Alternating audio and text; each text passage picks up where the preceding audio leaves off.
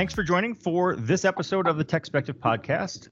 My guest this week is Mr. Jack Fisher. So, Jack, if you could introduce yourself and give a little bit of your background. I think everyone will be very interested. You bet, and thanks for having me, Tony. I really appreciate the opportunity to be on here. As far as my background, I grew up in the Air Force, flying airplanes, grew up in Strike Eagles, F-15Es, and then was a test pilot on all sorts of things, up to including the Raptor, the F-22. Went to do some time in D.C., and then I went to the space program as an astronaut for about 9 years. Got to fly to the space station in 2017. I was up there for about 5 months, and then went back to the Air Force and helped that transition to the Space Force, from Air Force Space Command to the Space Force. Retired last year, and I ended up back in Houston working for a company called Intuitive Machines, and we are building a lander to get the United States back to the moon, launching in the first quarter of next year. All right, so that is super interesting on a few different levels. Number one, I did not realize that either you or Intuitive Machines are in Houston. So I'm actually in Houston as well. I'm in the Woodlands. Oh, no kidding. Cool. So that part is interesting. I guess one of the things I love everything about the space program. I love everything about the Air Force, really. So we could probably talk for the next 3 hours, but I've got to do later. So I guess the first thing I'm really kind of interested in is, so you're flying, you grew up in the Air Force, you're flying F-15s. What kind of sparked the transition, or how do you go about saying, you know what, I think I'm going to join the space program. I think I'd like to be an astronaut. Oh, that kind of preceded flying. So I was six, and wearing a very fashionable crushed blue velvet jumpsuit, because that was sexy in the 70s, and visited Grandpa down here at Johnson Space Center, and they had that big old Saturn V laying on its belly. I saw that thing and thought that if humanity can put together something so incredible, I wanted to be a part of it, and I caught the bug really young. So I always wanted to fly, and I did, but the long game and my long-term goal was always to get to the space program. Once I got there, once I flew, it was, okay, how can I keep that domain safe? And that's why we went back to the Space Force. Had some family constraints there, and that kind of drove the retirement. But now I get to blend all of that together in trying to get us back to the moon, and so I think I've always had the bug. I've always been an explorer at heart, and space is really that last frontier that captured my imagination at a very young age, and I've always just been chasing it. Okay, very cool. So you're at Intuitive Machines. I was not familiar with it before, but doing research for this podcast and looking at it, I'm like, all right, it looks like there's a lot of cool stuff going on there, and you guys are really kind of breaking a lot of barriers in terms of commercial space exploration, which seems to be that's the in thing, with the SpaceXs and the Virgin Space, absolutely, and all those other things. But with a specific focus, it seems, at least for now, on the moon and lunar transportation. So, I guess, can you tell me a little bit about sort of the origin story of Intuitive Machines, or what's the company mission? Absolutely. Well, it started as a think tank, and my dad used to call things fart in a dust storm. They were all over the place. They made, I think, 25 inventions in the first 2 years, in medical and UAVs, just all over the map. And it was started by two guys out of Johnson Space Center. So Steve Altemus is the CEO. He was the deputy director of JSC. and then Tim Crane, one of the senior engineers there. And they wanted to take what they had learned in human spaceflight, all those methodologies, how to make, tackle intractable, impossible problems, and apply it to a wider problem set. That was the first 5 years of the company. It started in 2013. And then about the end of 2017, NASA came out with the Commercial Lunar Payload Service program, which is like commercial crew or commercial cargo program that they've done in the past, to instead of doing a NASA mission to go back to the moon, paid commercial companies to do it faster, cheaper, see what happens. And they went all in, and that's when the company took off, because we have a lot of very passionate people, but it's when you get to eat ribeye steak every day, you can get some incredible talent, because there are no Brussels sprouts in this job. You get to work on something that's awesome, that inspires you every day. And so we have an incredible team. They are running fast. Like you said, our mission as of 2018 was to basically ignite the cislunar economy and to build the infrastructure we needed to do that. So I'm sitting in our control room. I'll give you a little spin tour here.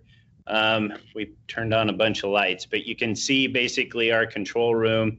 You can also see the moonlight at the top. Very cool. This is where we're going to control things from. We have a global network of dishes that we've contracted with in order to communicate with the spacecraft. We go to Ellington Field here in Houston. We test our engine there. I think we're up to about 53 hot fires on our main motor. So we're able to rapidly evolve it. And just an amazing team that's fed by the local community and really making strides. So as far as what we are today, we are the favorites in getting to the moon first. For the CLIPS program, and our aim is to build the infrastructure out so that the architecture is in place for the entire cislunar economy, not just our mission. Okay, so you're on track now for a Q1 2022 launch, correct? Of the IM1 to the moon. It's a two-part question.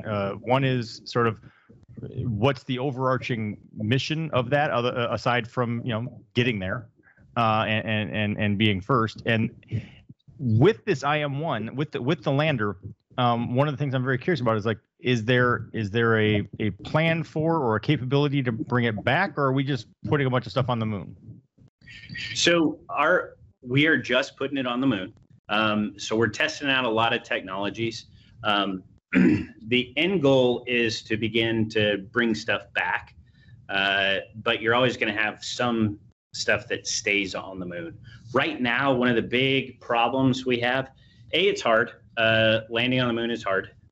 We put people in the vehicles back in the 60s as high-end computers that could navigate the bad terrain. If you ever read the story on Neil Armstrong and Buzz landing, Sea of Tranquility that they were planning on landing on was had boulders everywhere, so they had to extend. Our landers that did land, the unmanned landers before, basically would just go straight down, and you hope for the best that you didn't land on a rock. We got lucky as a country. 5 out of 7 times it worked. Russia is somewhere in the 20% range, but getting that technology mastered is key, and we're going to do that on hopefully our first mission and second mission.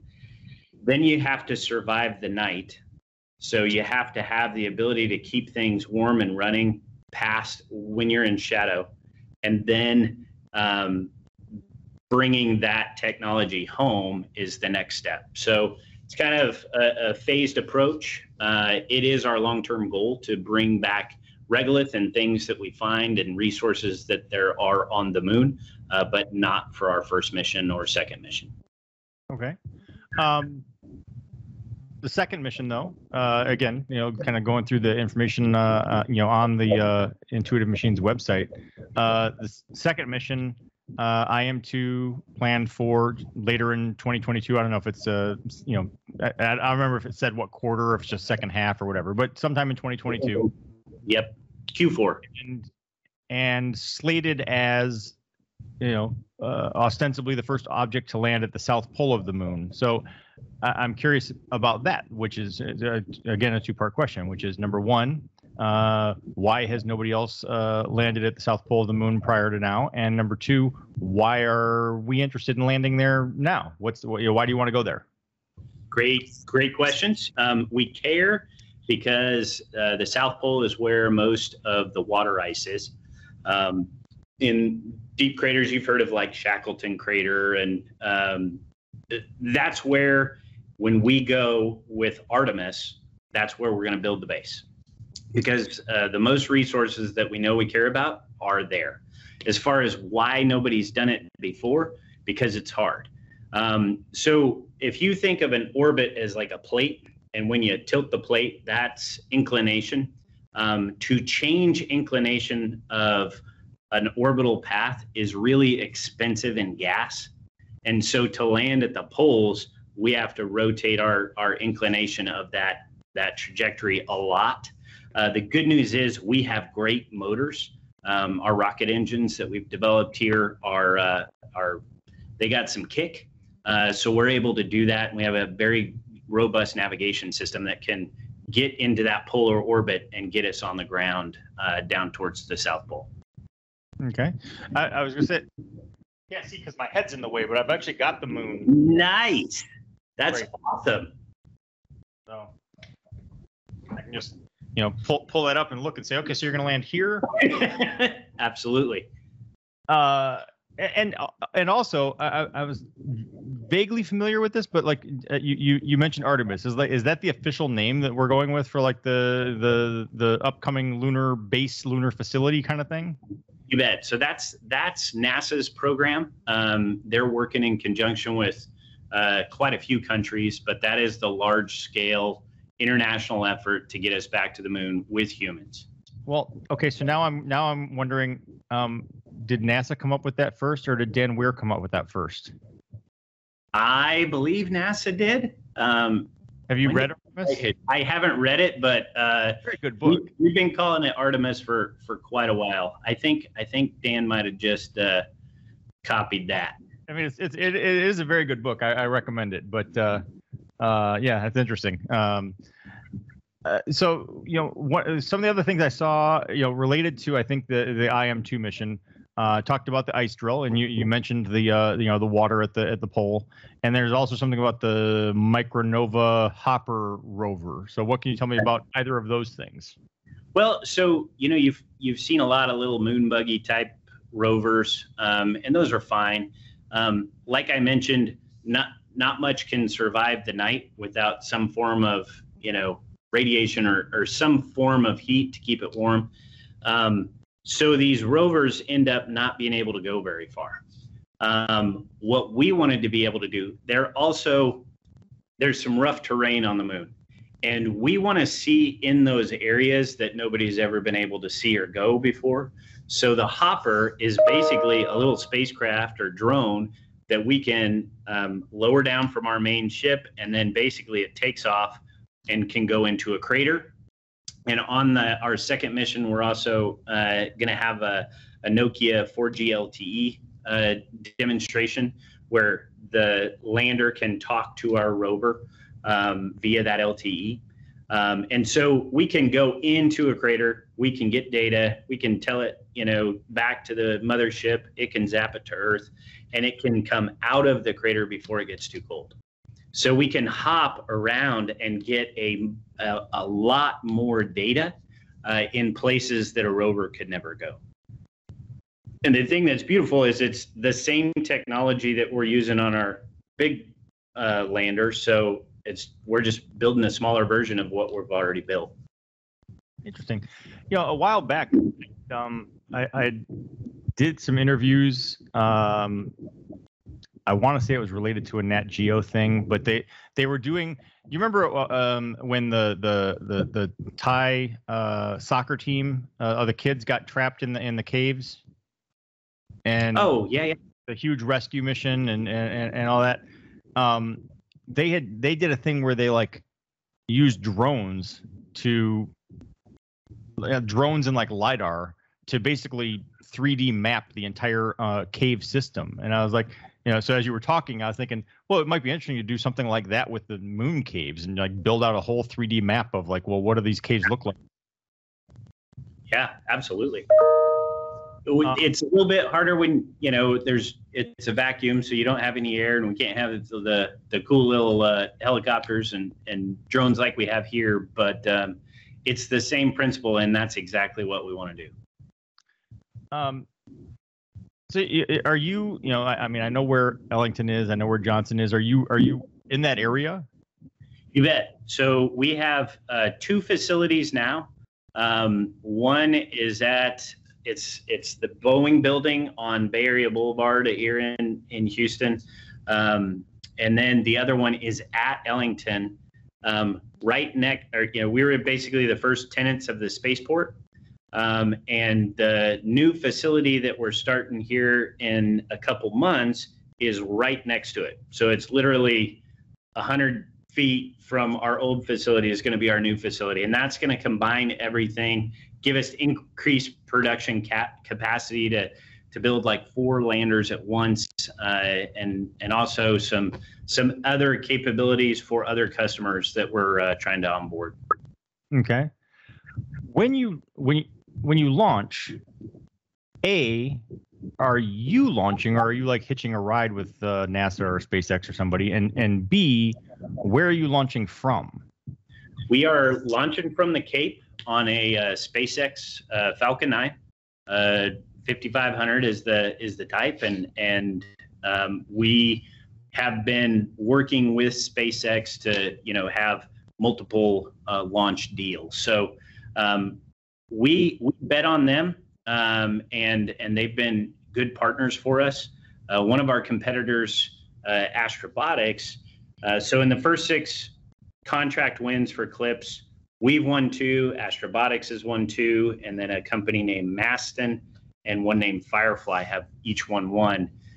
Us and Astrobotics are kind of towards, you know, we won some of the early ones, so first to fly, but Astrobotics mission is on a Vulcan, and they're having some issues with the Vulcan. So we're pretty happy. We partnered up with SpaceX there to give us a ride. And honestly, the launch market is flooded right now with all sorts of companies trying to perfect their wares. Whereas the lunar market, it's the Wild West, and so we're focusing where we can make the biggest difference and getting a ride with SpaceX. Okay. Jumping back a little bit to the concept of Artemis, and this actually kind of ties into a different question I have, which is kind of what the long-term goal. But I'm gonna have to go back and do some more research now on the NASA Artemis project. You know, so it's like I mean I've been aware that we've talked about, you know, that we want to go back to the moon and, you know, and all of these things. So I'm tangentially aware that these things are happening, but I haven't really like researched to what extent, or what the goal is. Other than, I mean, I'm all for going just to say we did. I mean, I know this is a real expensive joyride, but I think it's I think if you look back at the original moon missions, it's like it just drove so much other innovation and thought, you know, in the world in general. It's like, you know, did we actually like get something from the moon that was all, you know, that was that valuable? I mean, I don't really know, but it's the process of getting there and getting back, I think, is where the value is. But in terms of Artemis, like, what is the long-term idea to set? Well, you haven't read the book. Is the long-term idea something that is like a lunar base where humans can be? So Yes. I would say that there's two huge benefits from the Apollo program and our early space program. One of which was the technology spinoffs, modern medicine, composites, or not composites, but materials research, guidance, navigation, and control. There are countless areas that were forever changed because we were pushing the bounds of hard problems. The other one is inspiration. I remember I was going to apply for the space program. I was testing F-22s at the time. I'm in a brief. They found out I was applying. We talked about it a bit. I'm like, well, who in here was inspired by the space program? Every single person in the room raised their hand. So the most incredible fighter ever built by man, I gotta give it a little roar, was designed by the men and women who were inspired by the space program. It's that inspiration is hard to quantify the value, but it's real. The other thing that we have to think about is that the Earth won't last forever. And at some point, we do need to be a multiplanetary species. If you ever listen to Elon, that's all he talks about. That's all Bezos talks about. That's why they got into space, because they want us to have another option and to grow and evolve and be better as humans. And so that's the end goal of the space program. If you take that down a notch, Artemis's short-term goal, so this was in the last 4 years, President Trump was trying to get us to the moon by 2024. That has probably, nobody's really announced it yet, but that will slip probably to 2028. And we are the bots than boots, so robots than people. We're the precursors to get that technology refined, get it down. And then if you've heard of the Human Landing System, HLS, so there were three big companies that were vying for that. SpaceX, a large consortium of smaller companies led by Dynetics, and then a national team with Blue Origin, Lockheed Martin, and Northrop Grumman. Those three teams just had a down select, and they only picked SpaceX. So that is under protest right now. I believe they'll make the decision in August. But then they're going forward with, on Starship, if you're familiar with that vehicle, creating a ride to the surface of the moon on Starship. Is there, to your knowledge, is there any part of this plan long term that would have us build basically a launch platform on the moon, like the ability to, we waste a lot of fuel just getting out of Earth's atmosphere? Absolutely. Having the ability to have a fuel depot on the moon, where you basically load up and then go to Mars and then go into the solar system, just as you said, you save so much in all that velocity that you burn just to get to the moon. And as we get smarter and better of cultivating the resources that the lunar surface and the moon itself has to offer, that's another big draw where a commercial business like us can actually make money. And so that's where you get the most powerful weapon in the U.S. arsenal is capitalism and entrepreneurial spirit of our commercial businesses. If we can find a way to make money, we're going to make it happen. Which I'm all for. I was going to say, though, this might be outside of your scope or above your pay grade or however you want to look at it. But, I think there's also, we're going to eventually come upon the question of, who can really claim ownership. It's like if we're there and China's there and Russia's there and everyone's there and we're all like claiming parts of this satellite orbiting Earth. I think we might have some interesting economic and legal battles over that. You are absolutely right. That is like I said, right now it's the Wild West.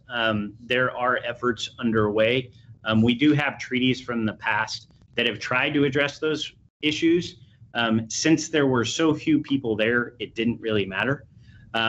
Now, as we go forward, if you've heard of the Artemis Accords, this is something that our previous administrator, Bridenstine, started, and a large number of companies have, countries have signed on. And exactly as you're saying, how do you define that? What are the norms of space? What is the political ramifications for who owns where you land? How far out does that extend? What about the mineral rights, the resources, all of those things? They are still, they still need to be worked on.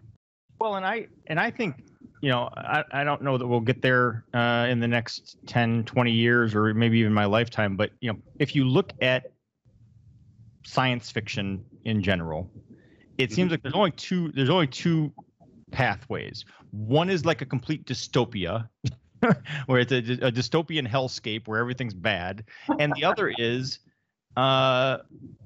basically countries don't exist anymore. It's a global coalition, and when you look at Mars, the Nat Geo series, and Mars the like, there it's always a multinational organization of space programs that work together to accomplish these things, which in my opinion just makes more sense. I mean, I look at, like, we have these rovers on Mars, and then China landed a rover on Mars, and it's like, well, that seems like a waste of time and resources. Why didn't we just work together and do one rover where we cooperate and work together? No, you're right. I lived on the International Space Station. I did my training with the Russians. I flew with the Russians. I had an Italian. I had a Frenchman. It almost sounds like a start of a bad joke, but that's life aboard the International Space Station. It's the greatest example of international cooperation in the history of humanity. And that's where we should drive to get to. Unfortunately, humanity's not ready yet. Right. And we have to evolve before we can work together, like you're saying. And right now, unfortunately, we're not there. But I have noticed, and I've discussed this in a number of interviews, that the scientific community tends to be more global, like sort of regardless of the geopolitical friction that exists, whether we're talking about climate change or space exploration or whatever, like, Russia and the United States might be at odds, politically and such, but at the scientific community level, people are still kind of, changing notes under the table and saying, all right, well, here's what we found. What did you find? You bet. And I do think, when you're goal is knowledge and finding answers to those hard problems, the borders don't matter as much. Unfortunately, that's not society as a whole yet. I definitely agree that's where we need to get, because if we are to truly explore and be better, it needs to be something we do together. Right. You mentioned Elon Musk, SpaceX. I mean, like at the sort of like macro level, like everything he does is about getting to Mars. Doesn't matter if he's building Teslas. It doesn't matter if he's giving letting NASA hitch a ride to the space station. It's all a means to an end. It's all either generating revenue to get to Mars, or it's testing out technology to get to Mars, or both. That is his singular focus.